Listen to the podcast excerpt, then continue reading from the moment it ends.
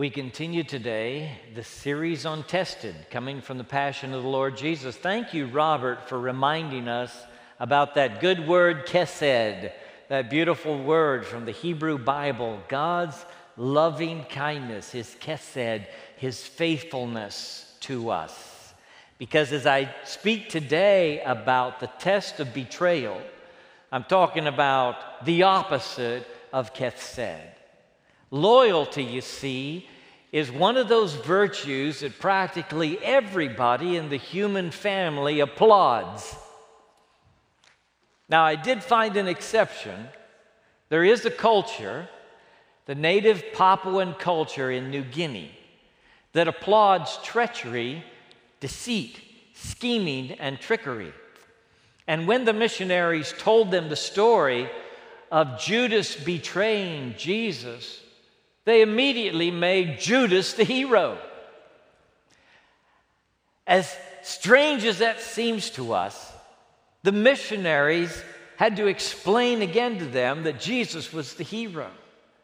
I was in Papua for just a couple of weeks a couple years ago, and I'm writing up some of my experiences with the Papuan culture and the people that I met there. And do you know that theme is still there? That theme of trickery and treachery being applauded by those native Papuans. In fact, there was an article in the paper yesterday in the Wall Street Journal about Michael Rockefeller's death in 1961. They now believe at the hands of the Papuans, the culture that at that time was cannibalistic. But that culture alone, of all the ones I'm acquainted with, celebrates disloyalty. Everybody else applauds loyalty. And when we talk about the test of betrayal, we're talking about that behavior which is the opposite of loyalty to family, to friends, to company, to country, to Christ. Reflecting on loyalty and betrayal, I realized that all seven of the seven deadly sins prepare your heart for betrayal pride, greed, lust, sloth, envy, anger, gluttony. These things run rampant in a person's life and in their heart actually are the seeds of betrayal and treason to our Lord, and betrayal even to the things that you have embraced as valuable to you. Jesus was betrayed by Judas. Perhaps the most famous betrayal in human history.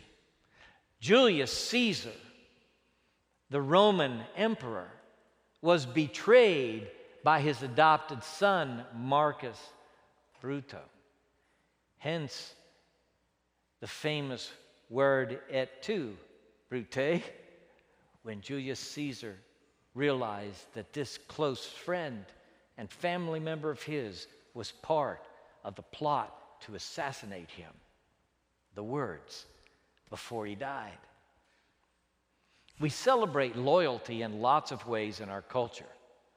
One of my favorite songs from all of animated uh, movies is the song that Wheezy sings after being rescued, uh, and it's uh, You Got a Friend in Me. Did you ever hear that? You got a friend in me and our love will never die, he says. Well, I like You Got a Friend in Me. In fact, it nearly won an Academy Award. And it celebrates the virtue of loyalty. Let's read about its opposite. I'm in Mark chapter 14 again. We're marching through Mark's account of the Passion. This is right after the message last week in the Garden of Gethsemane where Jesus wakes those sleepy disciples out of their sleep and says, Rise, let us go. Here comes my betrayer. Now, verse 43 of Mark 14. Just as he was speaking, Judas, one of the twelve, appeared. With him was a crowd armed with swords and clubs sent from the chief priests, the teachers of the law, and the elders. Now the betrayer had arranged a signal with them. The one I kiss is the man. Arrest him and lead him away under guard. Going at once to Jesus, Judas said, Rabbi, and kissed him. The men seized Jesus and arrested him. Then one of those standing near drew his sword and struck the servant of the high priest, cutting off his ear. Am I leading a rebellion? said Jesus, that you have come out with swords and clubs to capture me? Every day I was with you teaching in the temple, and you did not arrest me. But the scriptures must be fulfilled. Then everyone deserted him and fled. A young man wearing nothing but a linen garment was following Jesus. When they seized him, he fled naked, leaving his garment behind. Now, those last two sentences are a little curious, all right? You would admit that. Did they surprise you a little? Were you a little surprised? You don't really get any preparation for there's this young man dressed in a linen garment, he flees naked. And actually, there's no explanation afterward. There's just these two sentences about this young man in the garden. We didn't know he was there. We don't know why. We don't know who. I'm going to return to him in a week or two. I want to talk to you about the man that many people think is the young teenager, Mark, who follows the rabble into the garden where Jesus is arrested, and the man who wrote the book out of which I just read. We'll return to him in a little while. Betrayal, you see, is complex. Judas betrayed Jesus. He betrayed him with a kiss. Talk about a conflicted heart. Why a kiss, for heaven's sake?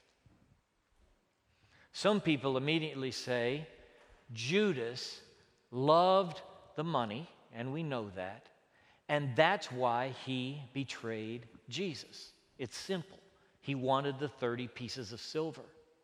Every time that Judas is portrayed in art, almost always he has money in his hands. And everybody assumes that's the reason, but you know what he did with those coins in his hands. After all this is over, he throws them into the temple. So the priest that gave those to him can have them back. And they cling and they rattle on the stones of the temple in Jerusalem and Judas turns his back, goes across the valley of Hinnom, and hangs himself. Some people think that Benedict Arnold just wanted the 20,000 pounds that he said he would give, he would take for giving the British West Point. He was a general in George Washington's army. He had men under his authority, and he was in charge at West Point. His plot was discovered before he could deliver West Point to the British, and his contact in the British Army was captured by the colonials. Benedict Arnold himself escaped, and like the turncoat that he was, fought for the British. But was it simply the 20,000 pounds? Or had Benedict Arnold decided he was on the wrong side of history? Maybe this general for the Revolutionary Army began to think There's no way that a ragtag team of colonials can beat up the greatest military force on the face of the earth. This thing's going bad for us. Maybe that's what he was thinking. Aren't you glad you're not related to Benedict Arnold? I mean, really. Oh, my name is Benny Arnold. Wait a minute. I mean, his name is synonymous with treason everywhere in America and probably the Western world. If you look up a list of the greatest traitors that ever lived, Benedict Arnold will be in the list, along with Judas. Some people think that Judas, not just for the money, but for other reasons, turned his back on Jesus. He is Judas Iscariot. While lots of people think that Iscariot is a geographical designation, there is the other possibility that it is a reference to the Iscari, which is a small dagger that assassins among the Jews used to take out their Roman enemies and that he was part of a radical group in Israel that wanted to overthrow Rome by force. You know that Jesus called somebody like that Simon the Zealot. We just go right by the zealot. We don't even pause. Simon the Zealot. Yeah, I wonder what that means. That means that he was over here in the radical fringe. He wanted to kill the Romans, he wanted to get rid of them. Maybe Judas was one of those. And after hearing all this about laying down your life, taking up your cross, self denial, Jesus saying, I'm going to suffer and die, maybe Judas decided, you know what? That's the losing side of history. And he gave up on the message of love and took up the sword as the real power in the world. I don't know what happened to Judas, but I'll say this with every traitor, every turncoat, there are layers of emotion and reasoning going on in the mind and heart. And even you, even you, when you step out of line, and you know it, you have rationales and explanations that you can give to people and give to yourself about why you did so. Judas kissed the Lord. It is a sign of affection. A traitor may have this seed in his heart. He may have affection without devotion. Judas, I think, was that way about Jesus. He had affection without devotion. Hey, that could be you or anybody in all the history of the Christian church. People who speak kindly of Jesus, who feel kindly toward him, who have an affection for him because he is a winsome personality and a wonderful human being. He said so many wonderful things, but they are not devoted to Jesus as Lord. Judas has connection without commitment. He's been part of the band all this time, but it's been working in him for a long time. And you can see as they give hints, particularly in the Gospel of Mark, about what's eaten on Judas, that he has lost his commitment to the direction Jesus is going. Sometimes that happens. Judas had position without submission. He was the treasurer of the group. But he was not really submissive to what Jesus was saying. See, Mary comes to Jesus with an expensive perfume, and she pours the entire flask on his feet. And the aroma of this expensive perfume fills the house. It's an amazing act of love and worship. And Judas is upset. This perfume could have been sold and the money given to the poor, he says. John explains he said this not because he cared about the poor, but because he cared about the money.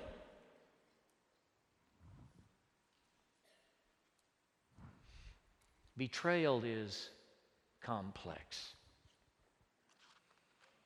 Not everybody keeps their commitments. It's the ugly truth. We all know it. Not everybody keeps their commitments. It's out there. Judas was one of the 12. He was part of the inner circle. Jesus chose him. Jesus lost 8% of the inner circle when Judas betrayed him. Not everybody keeps their commitments. It's a disturbing thing for the rest of the apostles to realize there's a traitor among them. It disturbs us even now to think about a fellow like Judas who is that close to Jesus and turned his back on him and turned him over to the enemies. Part of the test of betrayal is not the temptation that comes to you to betray Jesus, but the temptation that comes to you to give up when your friend betrays Jesus. It shakes you up. It's disturbing to the core. It makes you sick to your stomach. You wonder what's going on when somebody in the inner circle with Jesus, a Bible teacher or a deacon or a pastor, betrays the Lord turns his back on Christ, violates all the values he said that he held dear. It shakes you. And it happens over and over again. Don't you know those men that were under the command of Benedict Arnold, when they heard that he had fled and was on a British ship now, and about to join the British Army. Don't you know that shook them up? Don't you know those colonials holding their muskets looked at one another and thought, Have we lost our mind? Is it really that clear that we can't win this thing? What's happened? Our general is gone. Nothing more disturbing to the church of Jesus Christ. Thus, there is a book in your Bible that is all about how you are to react when people that you know who have confessed Christ stop following him. It is the book of Hebrews. I recommend it to you. It's 13 chapters long, and it's all about how you stay steady, how you stay straight, how you go on and persevere when people you know and people you respect and people you love quit on Jesus. It was happening in that day. The Roman Empire had turned its sword against the church of Jesus Christ, and people were losing their jobs, losing their position, losing their property, losing their family. If they confessed that Jesus was Lord, part of the puzzle for the early church was what do we do with these people when the affliction is past, when the persecution is gone, and they want back in the church? These folks have said, No, I'm not a Christian anymore. I don't believe in Jesus. What are we going to do with them? In fact, the writer of Hebrews in Hebrews chapter 6 describes people, and I think they're pretenders. My theory. There are lots of theories out there. He never uses the word faith to describe these people in this apostasy passage, a passage that we call an apostasy passage. But he describes these folks who have been enlightened, who have tasted of the heavenly gift, who have been made partakers of the Holy Spirit, and then they turned away. And he says of them, they seem to have committed a sin from which they cannot recover. And he says to the church that is still listening, that is reading his letter and trying to remain faithful, he says, But we are expecting better things of you and things that accompany salvation. He wrote the entire book to encourage people who were watching others fall away and telling them, You stay strong. In fact, the writer of Hebrews says, It is through patience and faith that we inherit the promise. It almost as if in the book of Hebrews that persevering and faith are one and the same. They go together. And if you don't stay there through the billowing sorrows and trouble of life, then probably you never really had the genuine faith to begin with. That's how I read the book. That's how I see it. So, you're in a big test. You've never had such deep sorrow. You've never been in such despair. You've never had such opposition before. You've been thinking about what you're supposed to do. Maybe you've been contemplating the possibility of giving it up and turning it over and going back to the life you lived before you knew Jesus. Here's the word persevere, stay the course, stay steady. In fact, he says in Hebrews chapter 12, and Dr. Alan Jackson explained this so well look unto Jesus. He watched Judas give him up. He watched the rest of the disciples abandon him and flee. Look unto Jesus, the author and the finisher of your faith. He started it, he's going to complete it. Now, for the joy that was set before him, he endured the cross, despising the shame. And then he reminds them, You've not yet resisted unto blood in your striving against sin. So you keep your eye on Jesus in the middle of your test. The test of betrayal will come on you. Somebody you respect, maybe somebody you followed, somebody who taught you the scriptures. If they haven't already, they one day will walk away from Christ. And when it happens, it's going to shake you. And the call of God is you stay steady, you stay strong, you take this test of betrayal and come out the victor. That's what faith is. Maybe you say, Man, I've never struggled so much with my faith. I've never had such a conflict in my heart. I'll bet you, you are right now experiencing the greatest faith you've ever had in your life. You only thought that was faith back when all the times were good and all the answers were yes and everything went your way. You only thought that was faith. That was little bitty faith, all right, maybe. But now, in the test of trial, in the time of temptation, in the period of conflict, even with your struggle, you are displaying great faith in the face of severe trial.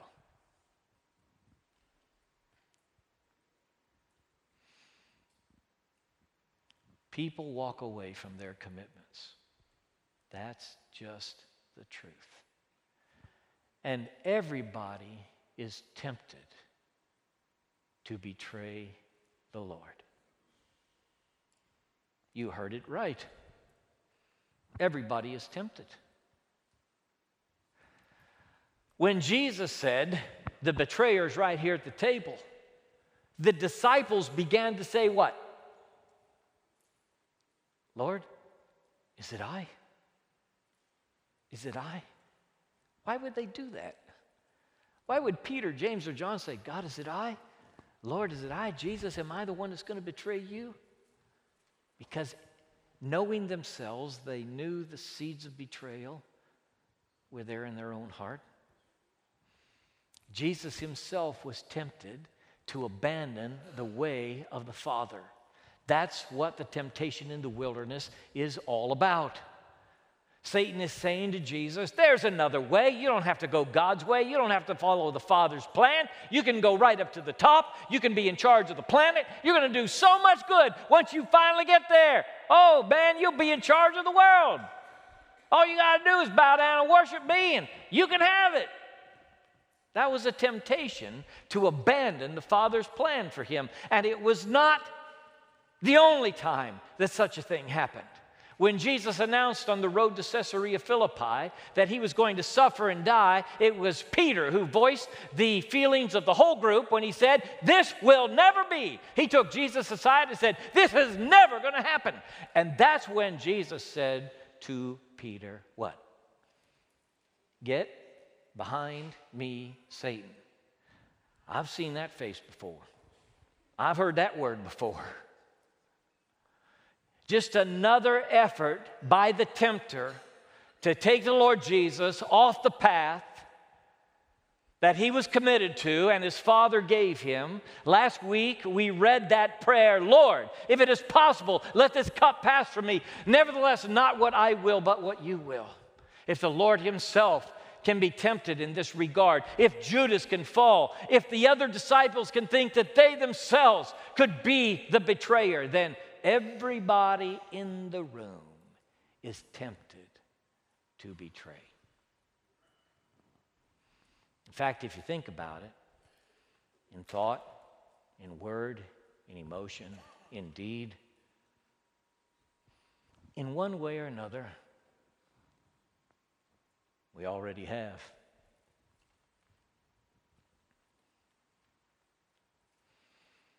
Even people who are committed spiritually are tempted to betray.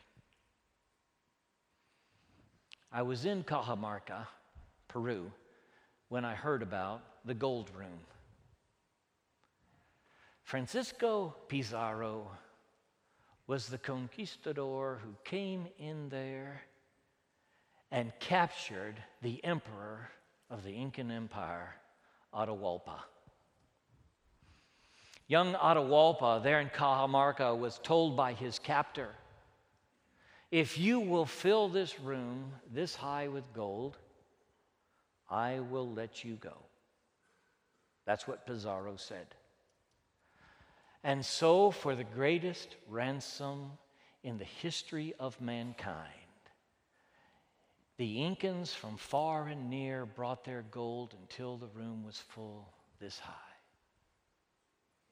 And then the priests who accompanied Pizarro in his conquests baptized Atahualpa, and then he was strangled. And the Inca Empire fell to the Spanish conquerors. Somewhere in Pizarro's heart, there was a religious affection but it did not prevent him from one of the great betrayals of all time. You know that Pizarro was killed later by a disaffected member of his group. Somehow his betrayal came back on him. You can be tempted to betray the Lord intellectually and morally. In fact, I would say to you that there is a moral dimension to every betrayal of Jesus. It's not just, I've thought this thing through and I've decided that I'm not going to be a Christian anymore. With Judas, there was this moral failure that so crushed his heart, he took his own life afterward. And I think that's the nature of betrayal. So often, how we betray the Lord is in the practical living out of our lives. It's the day to day stuff. It's the decisions we make. It's the tempter coming to us in a moment of weakness. Sometimes we get haughty and we think we're above any kind of problem like this. I learned when I was young from a preacher that the devil aims high. And he was telling me if the devil can bring down the pastor of a church, then he can shake that entire congregation. And I've always kept that in my mind. And deacons and Bible teachers, I want you to keep it in your mind too When you hear about a pastor, somebody who was respected in the church who fell, you think, I've got to keep up my guard. I'm never at a point where I'm not vulnerable. I must consistently say no to t- temptation and protect my spirit and heart. Guard your heart with all diligence. Every one of you, no matter how long you've been in Christ. And it is moral failure, and maybe it was the moral failure of greed, which leads eventually to the betrayal of Jesus as Lord. Eventually, having failed morally, we get to that point where we say, you know, I don't care what the Bible says. I don't care what Jesus wants me to do. I'm going to do what I want to do. And we have cast off the commitment to Christ and betrayed our Lord. Betrayal is not final. I want you to get this because there's somebody in this room who messed up really badly a long time ago. And I don't know who you are, you know who you are and you sidelined yourself after that terrible, tragic failure. And you sat down on the sidelines of life and you said, God can't use me anymore. I have failed too miserably. I've gone too far. And I'm just going to be a spectator from now on because God's grace just can't reach this distance. And I want you to think about the prodigal son who took all of his living, everything that the Father had for him, his whole inheritance, and he left. And he spent it all in all kinds of illicit and awful ways until he was penniless again. And all that time that he was out there in the wild, the Father was watching the horizon every day to see the gait, the posture of the Son that he loved. And when that boy appeared on the horizon, the father knew it was him and he ran.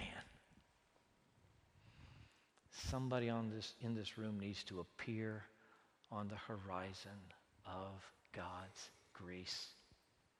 You have mistakenly assumed that you are beyond the pale of forgiveness, that you will always have second class citizenship in the kingdom because of that failure, and that's not. God wants you back. He wants you fully with all your heart. You are a first class son. There are no second class citizens in the kingdom of God. You believe that? There are no second class citizens. The ground is level at the cross. We are all forgiven sinners. His grace is greater than all our sin. Don't get down on yourself or give up on yourself. Come running to the God that loves you. Receive the forgiveness that Jesus died on the cross to deliver to you. That's why He died. Stop hanging your head and dragging your feet and being all beat up every day and beating yourself up for the failures of the past. His grace is greater than that. His grace washes you, then stands you up tall, lifts your chin up, puts your eyes on the future, and says, Let's go forward, daughter. Let's go forward, son. You are fully mine, and I am fully yours. it's good news, isn't it? That's why we call it the gospel. It's good news, and it's never too late. It's never too late. I got a surprise in the mail today. Is Diane Villamaret here? There's Diane. She gives me the mail every day, uh, every day, and sometimes I have to go in and protest because there's just nothing good in there. And I say, the fault is with the person who had it last, Diane. this week she comes in, she says, I think you're going to like your mail today, Pastor. So I had a package, and in it was this book. And when I opened the book, this letter fell out. All right. The letter says Dear Dr. Crosby, enclosed is a Bible that belongs to your church. Several years ago, I attended an auction of an estate of a Pennsylvania family. Included in it were several artifacts that an ancestor had carried and used during the Civil War. One was the Bible that he had borrowed from your church while helping in the occupation of New Orleans. He survived the war and it stayed in his family until I bought it. I figure 150 years is a long enough loan, so I'm returning it to your church. I'm certain it blessed him and his family as it has blessed me. Here it is. Here it is the Bible he bought at the auction. That a Union soldier, now our church building, it says First Baptist Church in New Orleans, Magazine and Second Street. That was the site of a makeshift hospital during the war between the states. Both wounded Union soldiers and rebels were treated in that hospital. And when the war was over, I would not be surprised if the occupying force came to First Baptist Church where that hospital was. And maybe, you know, they took what they wanted. I don't know. But they took this book that was published in 1860, this Bible, and it has now come back to us. 150 loan, year loan is long enough. It's long enough, sister. God doesn't want you to hang your head and sorrow over your sin as a perpetual behavior of your life. Don't let the betrayal be final for you. Get your wind back. Get the grace back. Appear on the horizon of God's vision today. And if you say, Here I am, He will say, Welcome home. Bow with me, please.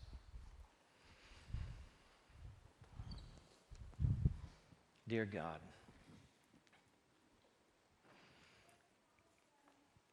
Lord, we confess that we have often failed. And sometimes we felt like Judas. Thank you, God, though, that in the midst of our failure, you are the God who forgives with your loving kindness that is better than life. Thank you that all our sin is covered by the death of Christ upon the cross. And Lord, I pray that that daughter or son of yours that has stayed at arm's length for so long might come back to you today. In Jesus' name we pray. Amen.